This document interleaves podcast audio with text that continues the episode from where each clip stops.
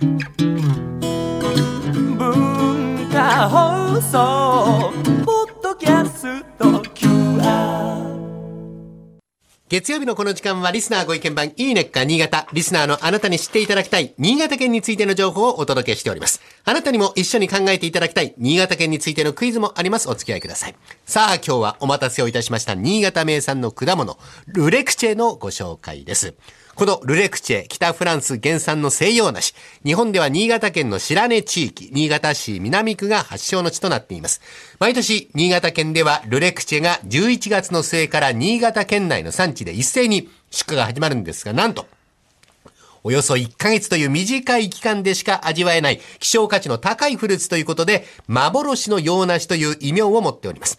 今日は、ルレクチェを栽培している山代果樹園の小柳正俊さんとお電話つながっております。小柳さん、こんにちは。こんにちは。お願いしますよろしくお願いいたします。はい。この山代果樹園さんではいつ頃からルレクチェの栽培は始めたんですか？えーっと、当果樹園で栽培が始まったのは、はいまあ定かではあないんですけれども、えええええー私の祖父か祖祖父の代に植栽されたと思われる、ええええー樹齢90年を超える木が現役で今、実をつけております。あ、じゃあ意外と相当前から作り始めてはいるものの、そうですねこう定着しつつあってきたのは最近ですよね。そうですね、私が栽培に携わったのは、今からまあ33年前からなんですが、えええええー生産が安定してきたのは平成の7、8年頃からだったと思います。じゃあ20年ぐらいですかね、ここね。そうですね。安定してきたのはね。はい。あの、小柳さん、本当に申し訳ありません。あの、小柳さんが進める前に、大竹さんも倉玉さんもルレクチェ食べちゃってます、スタジオにあるの。もうあまりに美味しそうでいい香りで、もうすごい本当に食べ、口の中に入れると、もうすごいみずみずしいですし、香り高いですし、もう本当果物の女王って感じですね。大竹さんは言葉が出ないです。ありがとうこれはどうしたの？どうした？これはもう正直すごいね。あの、まあ、だって、え、だって、に日本に入ってくのは、い洋梨だったでしょ？だって。最初の頃は。それでね、あと入ってきた洋梨食べて、なんだ、フランスとかのやつら、大したもん味のもん食べてないなって思ったのは第一印象だからね。うん。あの、このルレクチェの栽培なんですが、他の品種と比べて難しい点ってありますか？そうですね。ええ。あの、非常に栽培そのものが、あの、難しいですので、うん。やっぱりその安定してあの毎年同じように、ん。あの生産をするのが非常に難しい果物なんですね。ええ。えーまあ、いろいろあの病気ですとか、うん。はい。あのあるわけですけれども、ええそのえーまあ、冬の剪定作業から始まりまして、はい。はい。えー満開の時期に人工受粉といって、あの人の手でこうあの受粉作業をして。その後、病害虫の駆除とか身の管理、それから毎年、あのここのところ、異常気象が続いておりますので、ええ非常にその天候による生理障害を受けやすい果物ですので、うん栽培には気を抜くことができないんですね。これの、ええ。今年あの実をつけたところには来年花芽がつきませんので、その。花芽がつかないということは実がならないということですから、安定して毎年実をつけるようにうん。栽培するのに、その知識ですとか技術ですとか、はあ経験が必要になるわけです。え、それ、大変だ。一年でこ来年は花咲かないのを花咲くようにしできたってね。できたの？あのーまあ、その、あのー花芽をその、お来年はい。咲かせる花芽を確保するために、うん花が咲く前にその適来って言って、えつぼみを取っちゃうんですね。はい、はあそうすると、そこに翌年花芽がつくわけですので、へはい。え花芽花を咲かせないようにする芽も必要だということなんです。えーじゃあ分けてやらなきゃいけないんですね。いうことですね。ね。これ、あの、収穫してからも相当神経使うというふうに、あの、伺いましたが。ね。はい、あのまあ今年の場合は10月の17、8、9日あたりで、はい。あの収穫をしてるんですけれども、はい。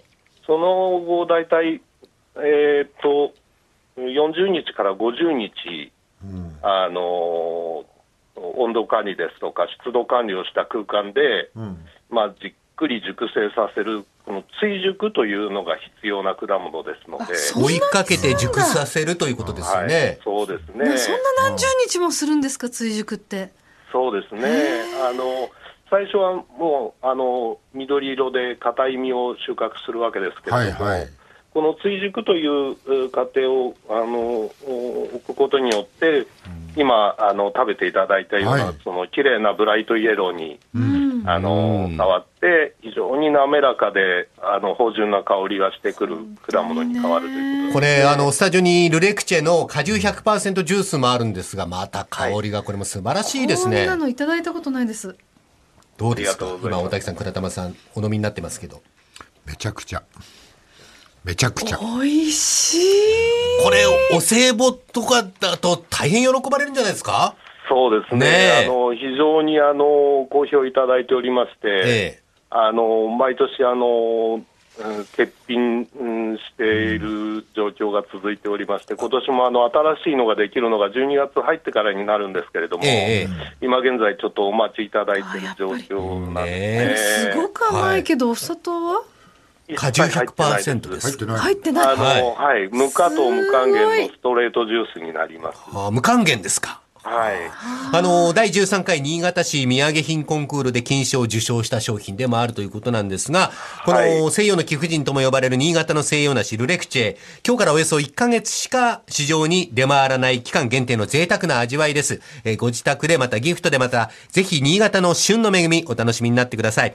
あの、山代果樹園の小柳さん、今日は本当にどうもありがとうございました。ありがとうございました。ありがとうございました。さて今日ご紹介したルレクチェほか新潟和牛など新潟自慢の食の一品が銀座で味わえます。銀座新潟フェアをあさって23日から開催します。え銀座三越の地下銀座フードガーデンでは29日までルレクチェそのものも販売されますし、ルレクチェを使ったスイーツ、これがまた以前ご紹介しましたけども美味しいんですよ。これもお買い求めいただけます。また提携する銀座の名店でも12月6日まで新潟の美味しいもの食べられますよ。詳しくは新潟県の関連サイト、またはいいねっか新潟のウェブ版をご覧ください。ではクイズです。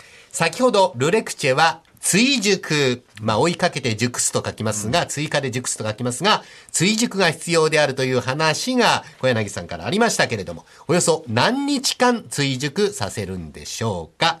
えー、近日クイズとさせていただきましょう。さっきちょっとお話に言わなかった？言ったような気がするんですね出てきてしまいましたよね。言ったよね。ですかね。はい、一応聞きましょう。倉玉さん。40日。40日。大竹さん。うん。30日から40日。30日から40日。正解です、はい、およそ40日間ということなんですね。はいはい。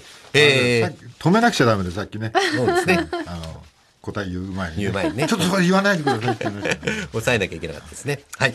えー、ということで、見事お二方正解なんですが、今週は新潟の名産果物、ルレクチェご紹介しました。来週以降もこの時間は新潟県の情報をお伝えしていきます。楽しみにしていてください。このいいねっか新潟のコーナーは文化放送のホームページにて、ポッドキャスト配信されています。ぜひお聞きいただいて、新潟県について詳しくなってください。そして、いいねっか新潟で取り上げた内容をさらに詳しくご紹介している公式ウェブサイト、ウェブ版のいいねっか新潟と公式 Facebook もあります。ぜひ放送と合わせてお楽しみください。この時間はリスナーご意見番、いいねっか新潟をお送りしました。